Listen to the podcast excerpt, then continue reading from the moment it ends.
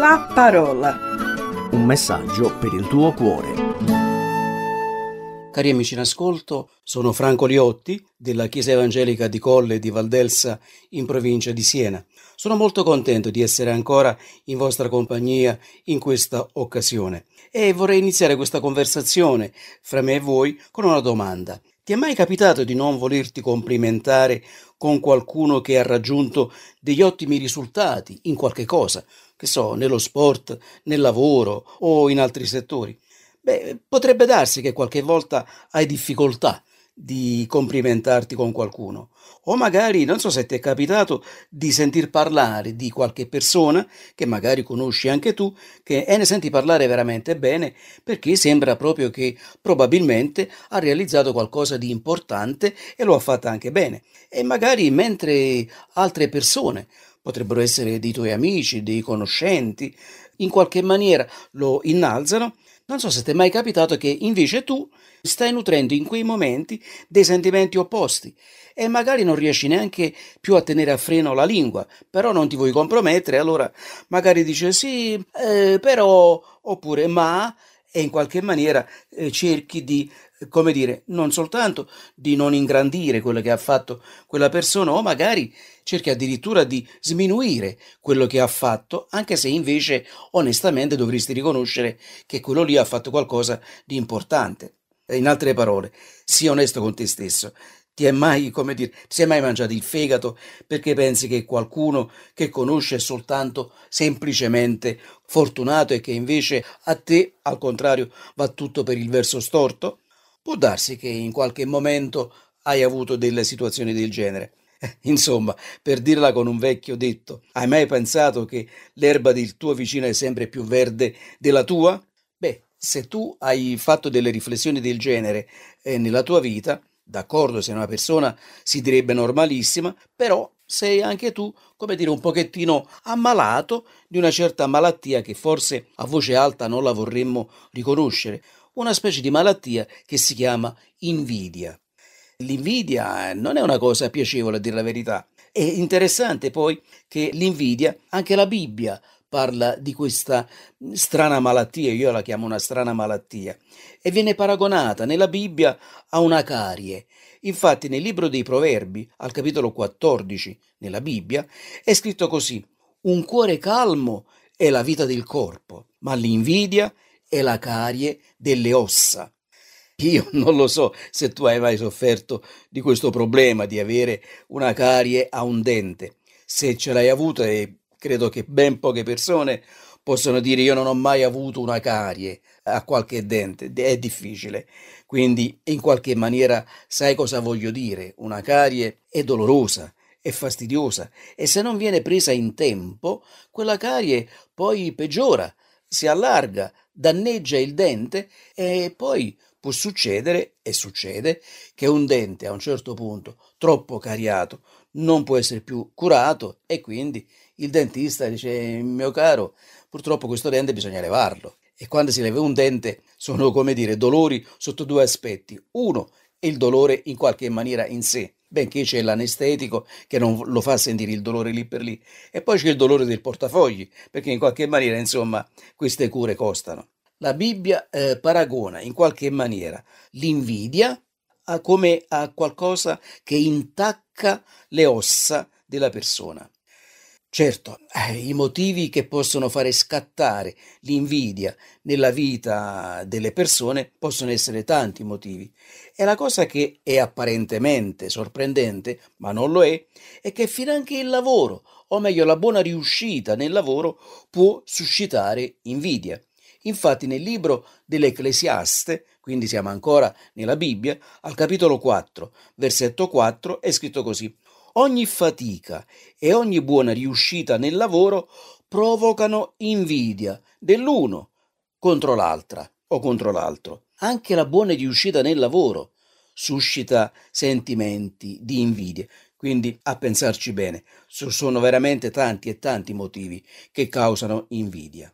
Ora, se questa particolare carie, come la Bibbia la definisce, la definisce, cioè l'invidia, se questa particolare carie non viene curata, soprattutto se non viene estirpata, causa dei danni gravissimi, soprattutto a chi è oggetto dell'invidia e non soltanto a quello, ma anche alla persona che, come dire, in qualche maniera la carie ce l'ha in se stesso. E ne abbiamo un caso lampante che vorrei farvi notare, che è descritto sempre nella Bibbia, esattamente nel libro degli Atti, al capitolo 7, versetto 9, dove troviamo qui in questo capitolo Stefano, colui che viene definito il primo martire della Chiesa, che viene messo sotto processo ingiustamente. Perché? Perché delle persone in qualche maniera ce l'avevano con lui, diciamo erano anche invidiosi di lui eh, cosa fa Stefano? Fa una difesa di se stesso partendo da lontano, cioè dalla storia del suo popolo, che era anche la, la storia del popolo dei suoi accusatori, cioè gli israeliti.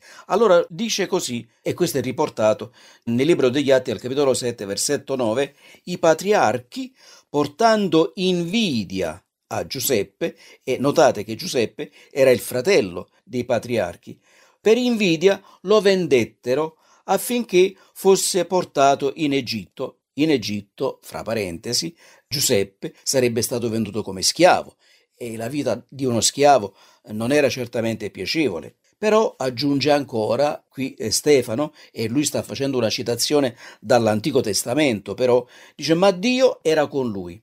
Ora, la storia di Giuseppe è una storia molto avvincente, veramente molto avventurosa e viene riportata ampiamente nel primo libro della Bibbia. Se voi volete annotarvelo, potreste poi leggervi con comodo nel libro della Genesi, capitolo 37, e poi dal capitolo 39 a 50, sempre di Genesi, viene riportata ampiamente la storia di Giuseppe. L'invidia, come tanti altri comportamenti dobbiamo dirlo, peccaminosi dell'uomo, l'invidia è uno dei cosiddetti frutti carnali dell'uomo decaduto nel peccato e di cui l'Apostolo Paolo fa anche un ampio elenco nella sua lettera ai Galati, esattamente nel capitolo 5, dal versetto 19 al versetto 21, dove così scriveva eh, l'Apostolo Paolo. Le opere della carne, come dire, le opere dell'uomo cosiddetto naturale, sono manifeste, cioè sono evidenti, e io ve ne cito soltanto qualcuna di quelle che lui cita. La fornicazione,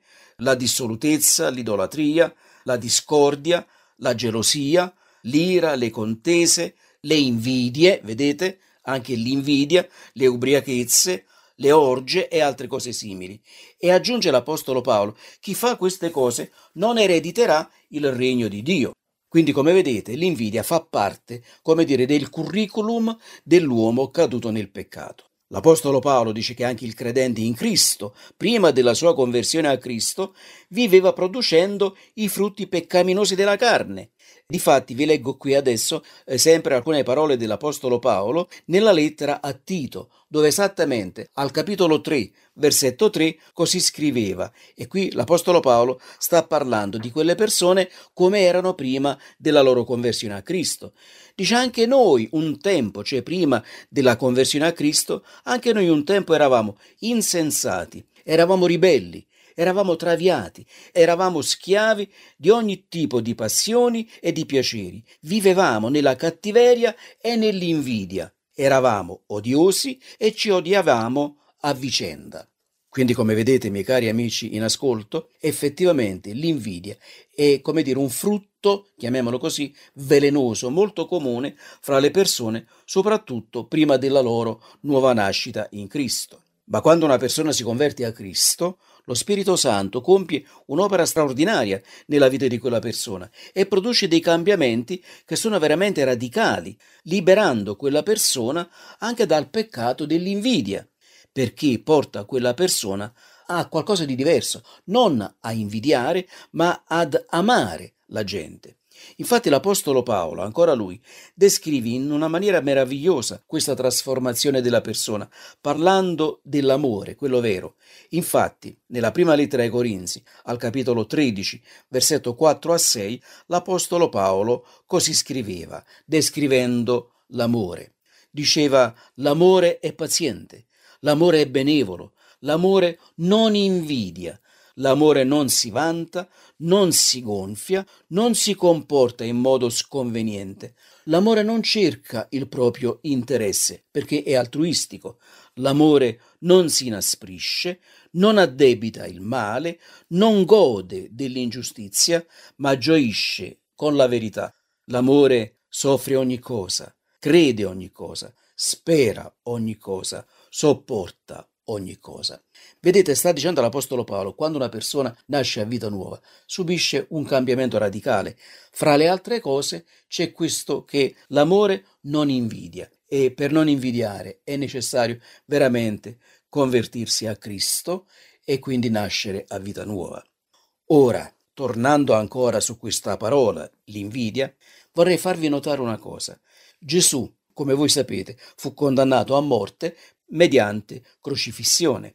Chi consegnò Gesù a Pilato, quindi alle autorità romane dell'epoca, furono i membri del Sinedrio, gli anziani del popolo, i capi sacerdoti, e lo consegnarono a Gesù per farlo crocifiggere. E io vorrei che voi a questo punto notaste un particolare che è veramente importante. Matteo capitolo 27, vi leggo eh, il Vangelo quindi, versetto 15 al versetto 18, dove è scritto così. Ogni festa di Pasqua il governatore, era Pilato in questo caso, aveva l'abitudine di liberare un carcerato, quello che la gente chiedeva.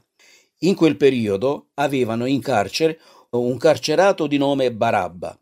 Allora, essendoci la riunione, come dire, del tribunale, perché stavano processando Gesù, Pilato cosa fa? Domandò alla folla: Chi volete che vi liberi? Barabba, che era un assassino, oppure Gesù, detto Cristo?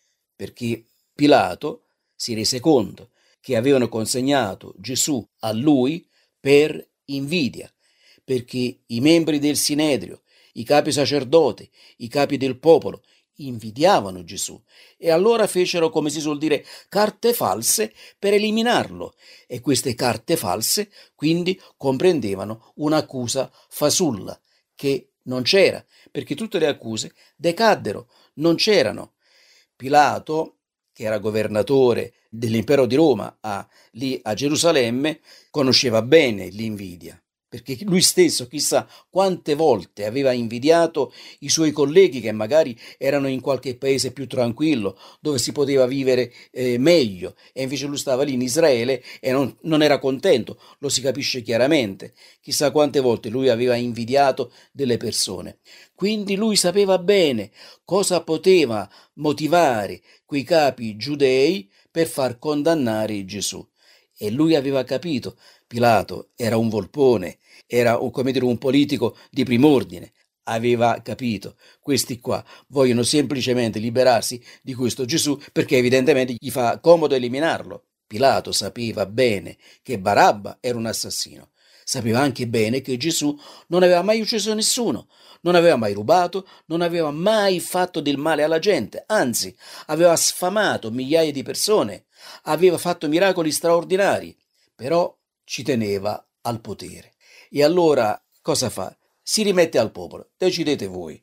Il popolo disse crocifiggilo e allora lui, Pilato, pur sapendo che era stato consegnato Gesù a loro per invidia, lo stesso lo fa condannare.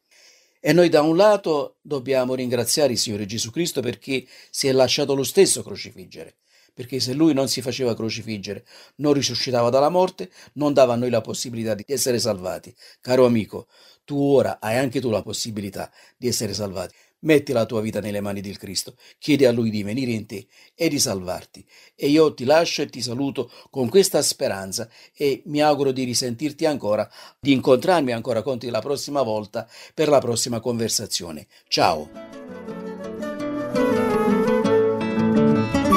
La parola. Un messaggio per il tuo cuore. Se ti è piaciuto questo programma, allora scarica l'app di CRC e scopri di più. Condividilo con gli amici.